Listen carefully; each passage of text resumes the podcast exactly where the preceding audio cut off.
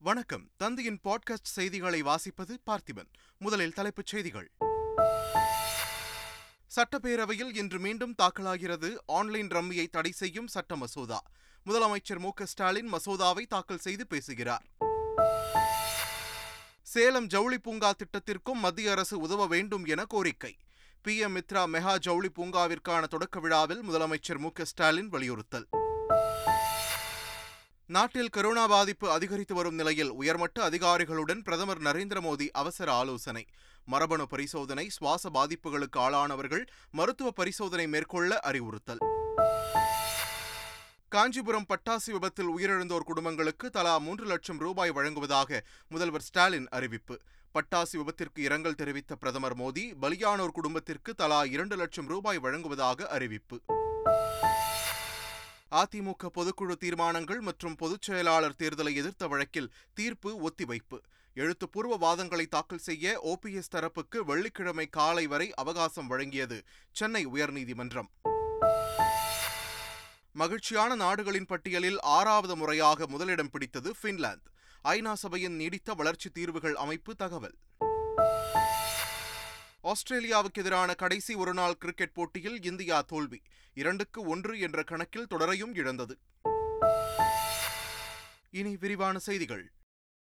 Rummy உள்ளிட்ட online சூதாட்டங்களுக்கு தடை விதிக்கும் சட்ட மசோதாவை சட்டப்பேரவையில் இன்று மீண்டும் முதலமைச்சர் மு க ஸ்டாலின் தாக்கல் செய்ய உள்ளார். சட்டப்பேரவையில் நிறைவேற்றி அனுப்பிய ஆன்லைன் ரம்மி தடை சட்டத்தை திருப்பி அனுப்பிய ஆளுநர் தமிழக அரசுக்கு சட்டம் இயற்ற அதிகாரம் இல்லை என கூறியிருந்தார். இதையடுத்து கடந்த ஒன்பதாம் தேதி நடைபெற்ற அமைச்சரவைக் கூட்டத்தில் ஆன்லைன் ரம்மி தடை சட்ட மசோதாவை மீண்டும் நிறைவேற்றி அனுப்ப முடிவு செய்யப்பட்டது. இந்த நிலையில் இன்று நடைபெறவுள்ள நிதிநிலை அறிக்கை மீதான விவாதத்தின் முதல் நாளில் முதலமைச்சர் மு ஸ்டாலின் ஆன்லைன் ரம்மி தடைச்சட்ட மசோதாவை மீண்டும் தாக்கல் செய்ய உள்ளார். அதில் ஆன்லைன் ரம்மி தடைச்சட்டம் தொடர்பாக ஆளுநர் எழுப்பிய கேள்விகள் மற்றும் அதற்கு அரசு அளித்த விளக்கங்களும் மசோதாவில் இடம்பெறவுள்ளதாக தகவல் வெளியாகியுள்ளது. தமிழ்நாடு உலக அளவில் கவனத்தை ஈர்த்துள்ளதாக முதலமைச்சர் மு ஸ்டாலின் பெருமிதம் தெரிவித்துள்ளார். விருதுநகர் மாவட்டத்தில் அமையவுள்ள பிரதமரின் ஒருங்கிணைந்த ஜவுளி மண்டலம் மற்றும் ஆடை பூங்கா அமைப்பதற்கான தொடக்க விழா சென்னை கோட்டூர்புரத்தில் நடைபெற்றது. முதலமைச்சர் மு ஸ்டாலின் மத்திய அமைச்சர்கள் பியூஷ் கோயல் எல் முருகன் தமிழக அமைச்சர்கள் உள்ளிட்டோர் இதில் கலந்து கொண்டனர்.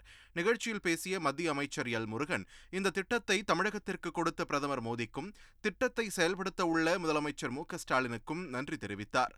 தொடர்ந்து பேசிய பியூஷ் கோயல் அடிக்கல் நாட்டு விழாவுக்கு தானும் பிரதமர் மோடியும் அழைக்கப்படுவோம் என எதிர்பார்ப்பதாகவும் கூறினார் I congratulate all the people of Tamil Nadu and the government of Tamil Nadu led by Thiru M.K. Stalinji for being selected for the PM Mitra Park. I hope Ramchandranji and Thenara Suji will invite me to Virudnagar for the foundation stone laying ceremony and invite Honorable Prime Minister so that we can also get the blessings of Lord Vishnu at the Sri Viluputur Andal temple. தமிழகத்திற்கு ஜவுளி பூங்காவை அறிவித்த பிரதமர் மோடிக்கு நன்றி தெரிவித்த முதலமைச்சர் மு ஸ்டாலின் தமிழ்நாடு உலக அளவில் கவனத்தை ஈர்த்துள்ளதாக பெருமிதம் தெரிவித்தார் தொழில்துறையை பொறுத்தவரையில் இந்திய அளவில் மட்டுமல்லாமல் உலக அளவிலான கவனத்தை தமிழ்நாடு ஈர்த்துள்ளது. அந்த தொழில்துறையில் ஜவுளி வர்த்தகமும் முக்கியமானது. நம் நாட்டின் கைத்தறி துணி வர்த்தகத்தில் தமிழ்நாடு மூன்றில் ஒரு பங்கு வகிக்கிறது. பெருமளவு பருத்தி நூல் தயாரிப்பு மற்றும் ஏற்றுமதி செய்யும் மாநிலமாக தமிழ்நாடு இருப்பதால் தமிழ்நாடு இந்திய நாட்டின் நூல் களஞ்சியம் என அழைக்கப்படுவதோடு நூற்பு கைத்தறி நெசவு விசைத்தறி நெசவு ஆயத்த ஆடை மற்ற ஆடை தயாரிப்பில் முதன்மையான மாநிலமாக திகழ்ந்து கொண்டிருக்கிறது. தொழிற்சாலைகளுக்கு தேவையான நிலம் சிறப்பான தொழில் கொள்கை கல்வி மற்றும் ஆராய்ச்சி முதலீட்டுக்கான உகந்த சூழல் உறுதியான உள்கட்டமைப்பு போன்ற அம்சங்களை தமிழ்நாடு கொண்டுள்ளதால் ஜவுளி மற்றும் ஆடை தயாரிப்பில் பெருமளவு முதலீட்டை ஈர்க்கும் வாய்ப்பினை இயற்கையாகவே பெற்றுள்ளது. மார்ச் இருபத்தி நான்காம் தேதி முதல் ரமலான் நோன்பு தொடங்கும் என்று தமிழக அரசு தலைமை ஹாஜி அறிவித்துள்ளார். ஆண்டுதோறும் ரமலான் பிறை தொடங்கிய நாளில் இருந்து இஸ்லாமியர்கள் நோன்பு இருப்பது வழக்கம். அந்த வகையில் ரமலான் பிறை தென்படாத நிலையில் வரும் இருபத்தி நான்காம் தேதி முதல் ரமலான் நோன்பு தொடங்கும் என அரசு தலைமை ஹாஜி சலாவுதீன் முகமது ஆயூப் தெரிவித்துள்ளார். அதிமுக பொதுக்குழு தீர்மானங்கள் பொதுச் செயலாளர் தேர்தலுக்கு தடை கோரிய வழக்குகளின் தீர்ப்பை சென்னை உயர்நீதிமன்றம் தள்ளி வைத்துள்ளது. இந்த வழக்குகள் நீதிபதி கே. குமரேஷ் பாபு முன்பு விசாரணைக்கு வந்தன. அப்போது ஓ. பன்னீர்செல்வம் தரப்பில் அதிமுக ஒருங்கிணைப்பாளர் பதவி என்பது இரண்டாயிரத்தி இருபத்தி ஆறு வரை நீடிக்கும் நிலையில் எந்த விளக்கமும் கேட்காமல் கட்சியிலிருந்து நீக்கியது நியாயமற்றது என வாதிடப்பட்டது. இதேபோல் எடப்பாடி பழனிசாமி மற்றும் அதிமுக தரப்பில் கட்சியில் உள்ளவர்களை நீக்கியும் புதிய நிர்வாகிகளை நியமித்தும் பன்னீர்செல்வம் தனி கட்சியை நடத்தி வருவதாக வாதிடப்பட்டது அனைத்து தரப்பு வாதங்களும் முடிவடைந்ததை அடுத்து எழுத்துப்பூர்வ வாதங்களை தாக்கல் செய்ய ஓ. பன்னீர்செல்வம் தரப்புக்கு வெள்ளி காலை வரை அவகாசம் வழங்கிய நீதிபதி தீர்ப்பை தள்ளி வைத்துள்ளார். கொரோனா தொற்றிலிருந்து குணமடைந்து நலமுடன் இருப்பதாகவும் ஓரிரு நாட்களில் வீடு திரும்புவேன் என்றும் ஈரோடு கிழக்கு தொகுதி MLA E V K. S. Elangovan video வெளியிட்டுள்ளார்.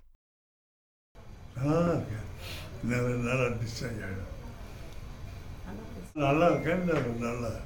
டிஸ்சார்ஜ் ஆகிடும் நல்லா இருக்கேன் நல்ல நல்லா டிஸ்சார்ஜ் ஆகிடும் நல்லா இருக்கேன் நல்லா டிஸ்சார்ஜ் ஆகிடும் கேரளாவில் புதிதாக இருநூற்று பத்து பேருக்கு கொரோனா பாதிப்பு உறுதி செய்யப்பட்டுள்ளதாகவும் மூன்று பேர் உயிரிழந்ததாகவும் தெரிவிக்கப்பட்டுள்ளது.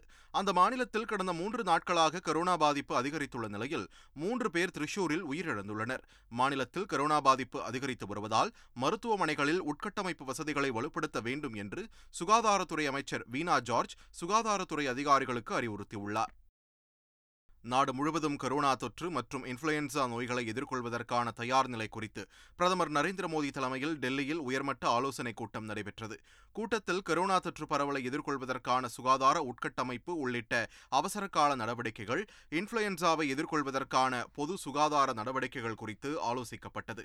அப்போது இன்ஃபுளுயன்சா சூழ்நிலையை எதிர்கொள்ள மேற்கொண்ட நடவடிக்கைகளுக்கு பிரதமர் நரேந்திர மோடி பாராட்டு தெரிவித்தார்.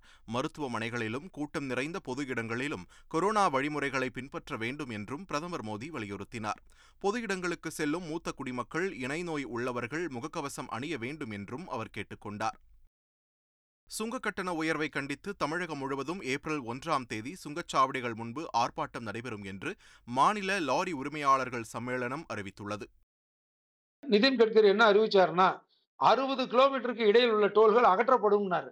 இதுவும் எந்த விதமான நடவடிக்கையும் இதுவரைக்கும் எடுக்கல. எந்த டோலையும் அகற்றல. அதனால் நாங்கள் எங்களுடைய வாழ்வாதாரத்தை கருதி எங்களால் ஒன்றுமே பண்ண முடியல. நாங்கள் வேறு வழியே தெரியல.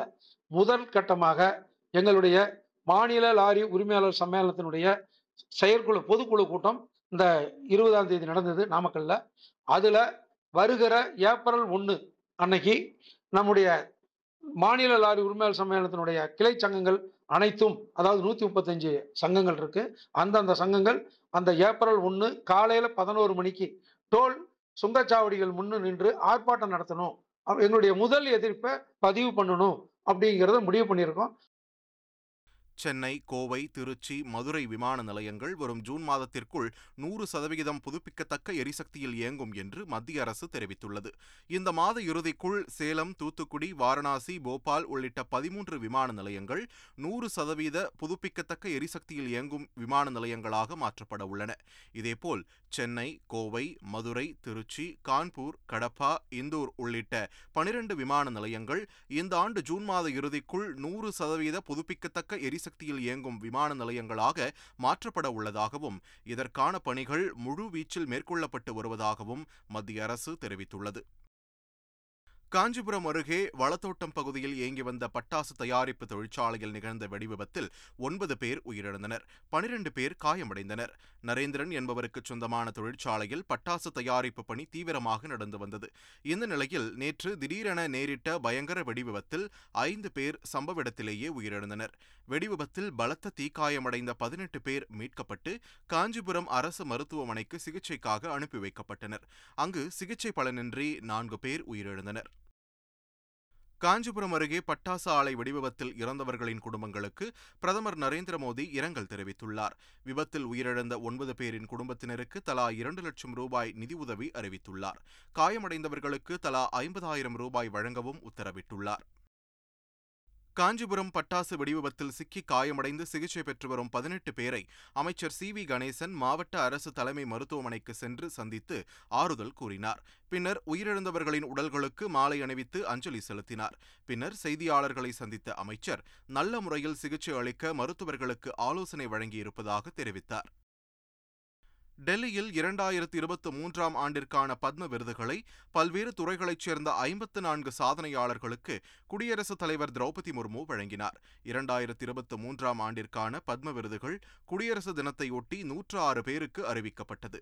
ஆறு பேருக்கு பத்ம விபூஷன் விருதும் ஒன்பது பேருக்கு பத்மபூஷன் விருதும் தொன்னூற்று ஓரு பேருக்கு பத்மஸ்ரீ விருதும் அறிவிக்கப்பட்டது. நூற்று ஆறு பேருக்கு அறிவிக்கப்பட்ட நிலையில் முதற்கட்டமாக ஐம்பத்து நான்கு பேருக்கு மட்டும் விருது வழங்கப்பட்டிருக்கிறது. தமிழகத்தைச் சேர்ந்த பாம்பு பிடி வீரர்களான வடிவேல் கோபால் மாசி சடையனுக்கு குடியரசுத் தலைவர் திரௌபதி முர்மு பத்மஸ்ரீ விருது வழங்கி கௌரவித்தார். இதேபோல் சித்த மருத்துவ ஆராய்ச்சியாளர் வேலுச்சாமி சமூக சேவகர் பாலம் கல்யாண சுந்தரம் புதுச்சேரியைச் சேர்ந்த மருத்துவர் நளினி பரதநாட்டிய கலைஞர் கே. கல்யாண சுந்தரம் பிள்ளை உள்ளிட்டோருக்கும் விருதுகளை வழங்கி குடியரசுத் தலைவர் திரௌபதி முர்மு கௌரவித்தார். இந்த பத்ம அவார்டு வந்து இந்த வருஷம் குடியரசுத் தலைவர்கிட்டேருந்து எனக்கு கிடைக்கிற பெரிய பாக்கியம் இருக்குது அது நம்ம எல்லாருக்கும் கிடைச்சது இந்த கலைக்காக கிடைச்ச ஒரு பெரிய ஒரு அங்கீகாரம் ஒரு பெ- பெருமை கடலூர் மாவட்டத்தில் நடைபெற்ற கிராம சபை கூட்டங்களில் என்எல்சிக்கு எதிராக நூற்று முப்பத்தி எட்டு கிராம ஊராட்சிகள் தீர்மானம் நிறைவேற்றியுள்ளன. உலக தண்ணீர் தினத்தை முன்னிட்டு கடலூர் மாவட்டத்தில் உள்ள அறுநூற்று எண்பத்து மூன்று ஊராட்சிகளில் கிராம சபை கூட்டம் நடைபெற்றது. இதில் நூற்று முப்பத்தி எட்டு ஊராட்சிகளில் என்எல்சி நிர்வாகத்திற்கு எதிராக தீர்மானம் நிறைவேற்றப்பட்டன. கிராம பகுதிகளை சுரங்கங்களுக்காக கையகப்படுத்துவதை எதிர்க்கும் விதமாக தீர்மானங்கள் நிறைவேற்றப்பட்டன. தமிழ்நாட்டில் கடந்த சில நாட்களாக மழை பெய்து வந்த நிலையில் இரண்டு மாவட்டங்களில் வெயில் சதமடித்துள்ளது. கோடைக்காலம் தொடங்கும் முன்னரே கடந்த பிப்ரவரி மாதம் ஈரோடு மாவட்டத்தில் வெப்பம் நூறு டிகிரியை தொட்டது. இந்நிலையில் நேற்று அதிகபட்சமாக கரூர் மாவட்டம் பரமத்தியில் நூற்று இரண்டு புள்ளி இரண்டு டிகிரி ஃபாரன்ஹீட்டும் ஈரோட்டில் நூற்று ஒன்று புள்ளி ஒன்று இரண்டு டிகிரி ஃபாரன்ஹீட்டும் வெப்பம் பதிவாகியுள்ளது. மகிழ்ச்சியான நாடுகளின் பட்டியலில் ஆறாவது முறையாக பின்லாந்து முதலிடம் பிடித்துள்ளது. உலக மகிழ்ச்சி தினம் ஆண்டுதோறும் மார்ச் இருபதாம் தேதி கொண்டாடப்பட்டு வருகிறது. இதையொட்டி நேற்று முன்தினம் மகிழ்ச்சியாக இருக்கும் நாடுகளின் தரவரிசை பட்டியலை ஐநா சபையின் நீடித்த வளர்ச்சி தீர்வுகள் அமைப்பு வெளியிட்டுள்ளது. வருமானம் ஆரோக்கியம் சுதந்திரம் மற்றும் ஊழல் இல்லாமை ஆகிய காரணிகளின் அடிப்படையில் பல்வேறு நாடுகளில் இதற்கான ஆய்வு நடத்தப்பட்டதாக தெரிவிக்கப்பட்டுள்ளது. இந்த பட்டியலில் தொடர்ந்து ஆறாவது ஆண்டாக ஐரோப்பிய நாடான பின்லாந்து முதலிடத்தில் உள்ளது. டென்மார்க் ஐஸ்லாந்து ஆகியவை முறையே இரண்டு மற்றும் மூன்றாம் இடங்களை பிடித்துள்ளன. இந்த பட்டியலில் இந்தியா நூற்று இருபத்தைந்தாவது இடத்தில் நீடிக்கிறது. அமெரிக்காவின் கலிபோர்னியாவில் சூறாவளி புயல் புரட்டி போட்ட நிலையில் மக்கள் இருளில் தவிக்கின்றனர். ஏற்கனவே சில நாட்களுக்கு முன்பு கலிபோர்னியாவை புயல் தாக்கியிருந்த நிலையில் மீண்டும் சூறாவளி புயல் தாக்கியுள்ளது. புயல் காரணமாக கனமழை பெய்தது. இதனால் கடும் வெள்ளப்பெருக்கு ஏற்பட்டுள்ளது. பல இடங்களில் வீடுகளை வெள்ளம் சூழ்ந்திருக்கிறது. வீடுகளில் இருந்து மக்கள் வெளியேற முடியாமல் தவித்து வருகின்றனர். அவர்களை மீட்புக் குழுவினர் மீட்டு வருகின்றனர். சாலைகளில் பல அடி உயரத்திற்கு தண்ணீர் தேங்கி இருக்கிறது இதில் கார்கள் உள்ளிட்ட வாகனங்கள் சிக்கியுள்ளன. கடலோர பகுதிகளில் பல இடங்களில் மின்கம்பங்கள் சாய்ந்து மின்சாரம் துண்டிக்கப்பட்டுள்ளது. இதனால் ஆயிரக்கணக்கான மக்கள் இருளில் தவிக்கின்றனர். சென்னை சேப்பாக்கம் மைதானத்தில் ஆஸ்திரேலியாவுக்கு எதிராக நடைபெற்ற மூன்றாவது ஒருநாள் கிரிக்கெட் போட்டியில் இந்திய அணி தோல்வியடைந்தது. சேப்பாக்கம் எம். ஏ. சிதம்பரம் மைதானத்தில் டாஸ் வென்று முதலில் பேட்டிங் செய்த ஆஸ்திரேலியா இருநூற்று அறுபத்து ஒன்பது ரன்களுக்கு ஆல் அவுட் ஆனது. அதிகபட்சமாக தொடக்க வீரர் மிச்சல் மார்ஷ் நாற்பத்தி ஏழு ரன்கள் எடுத்தார். இந்திய அணி தரப்பில் ஹர்திக் பாண்டியாவும் குல்தீப் யாதவும் தலா மூன்று விக்கெட்டுகளை வீழ்த்தினர். பின்னர் இருநூற்று எழுபது ரன்கள் என்ற இலக்கை நோக்கி ஆடிய இந்திய அணியில் கேப்டன் ரோஹித் சர்மா முப்பது ரன்களும் சுப்மன் கில் முப்பத்தி ஏழு ரன்களும் ராகுல் முப்பத்தி இரண்டு ரன்களும் எடுத்தனர். நிதானமாக ஆடிய விராட் கோலி அரை சதம் அடித்து ஐம்பத்து நான்கு ரன்களில் ஆட்டமிழந்தார்.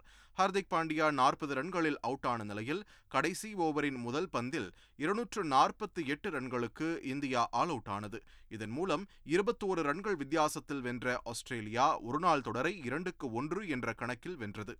சேப்பாக்கம் மைதானத்தில் இந்திய அணி தோல்வியடைந்தது. ரசிகர்களுக்கு ஏமாற்றத்தை ஏற்படுத்தியுள்ளது. மீண்டும் தலைப்புச் செய்திகள்.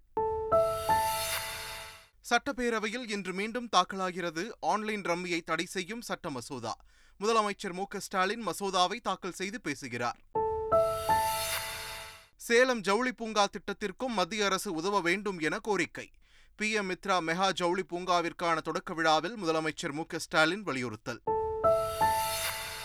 நாட்டில் கொரோனா பாதிப்பு அதிகரித்து வரும் நிலையில் உயர்மட்ட அதிகாரிகளுடன் பிரதமர் நரேந்திர மோடி அவசர ஆலோசனை. மரபணு பரிசோதனை சுவாச பாதிப்புகளுக்கு ஆளானவர்கள் மருத்துவ பரிசோதனை மேற்கொள்ள அறிவுறுத்தல். காஞ்சிபுரம் பட்டாசு விபத்தில் உயிரிழந்தோர் குடும்பங்களுக்கு தலா மூன்று லட்சம் ரூபாய் வழங்குவதாக முதல்வர் ஸ்டாலின் அறிவிப்பு. பட்டாசு விபத்திற்கு இரங்கல் தெரிவித்த பிரதமர் மோடி பலியானோர் குடும்பத்திற்கு தலா இரண்டு லட்சம் ரூபாய் வழங்குவதாக அறிவிப்பு. அதிமுக பொதுக்குழு தீர்மானங்கள் மற்றும் பொதுச் செயலாளர் தேர்தலை எதிர்த்த வழக்கில் தீர்ப்பு ஒத்திவைப்பு. எழுத்துப்பூர்வ வாதங்களை தாக்கல் செய்ய ஓபிஎஸ் தரப்புக்கு வெள்ளிக்கிழமை காலை வரை அவகாசம் வழங்கியது சென்னை உயர்நீதிமன்றம். மகிழ்ச்சியான நாடுகளின் பட்டியலில் ஆறாவது முறையாக முதலிடம் பிடித்தது பின்லாந்து ஐநா சபையின் நீடித்த வளர்ச்சி தீர்வுகள் அமைப்பு தகவல். ஆஸ்திரேலியாவுக்கு எதிரான கடைசி ஒருநாள் கிரிக்கெட் போட்டியில் இந்தியா தோல்வி. இரண்டுக்கு ஒன்று என்ற கணக்கில் தொடரையும் இழந்தது. இத்துடன் தந்தியின் பாட்காஸ்ட் செய்திகள் நிறைவு பெறுகின்றன. வணக்கம்.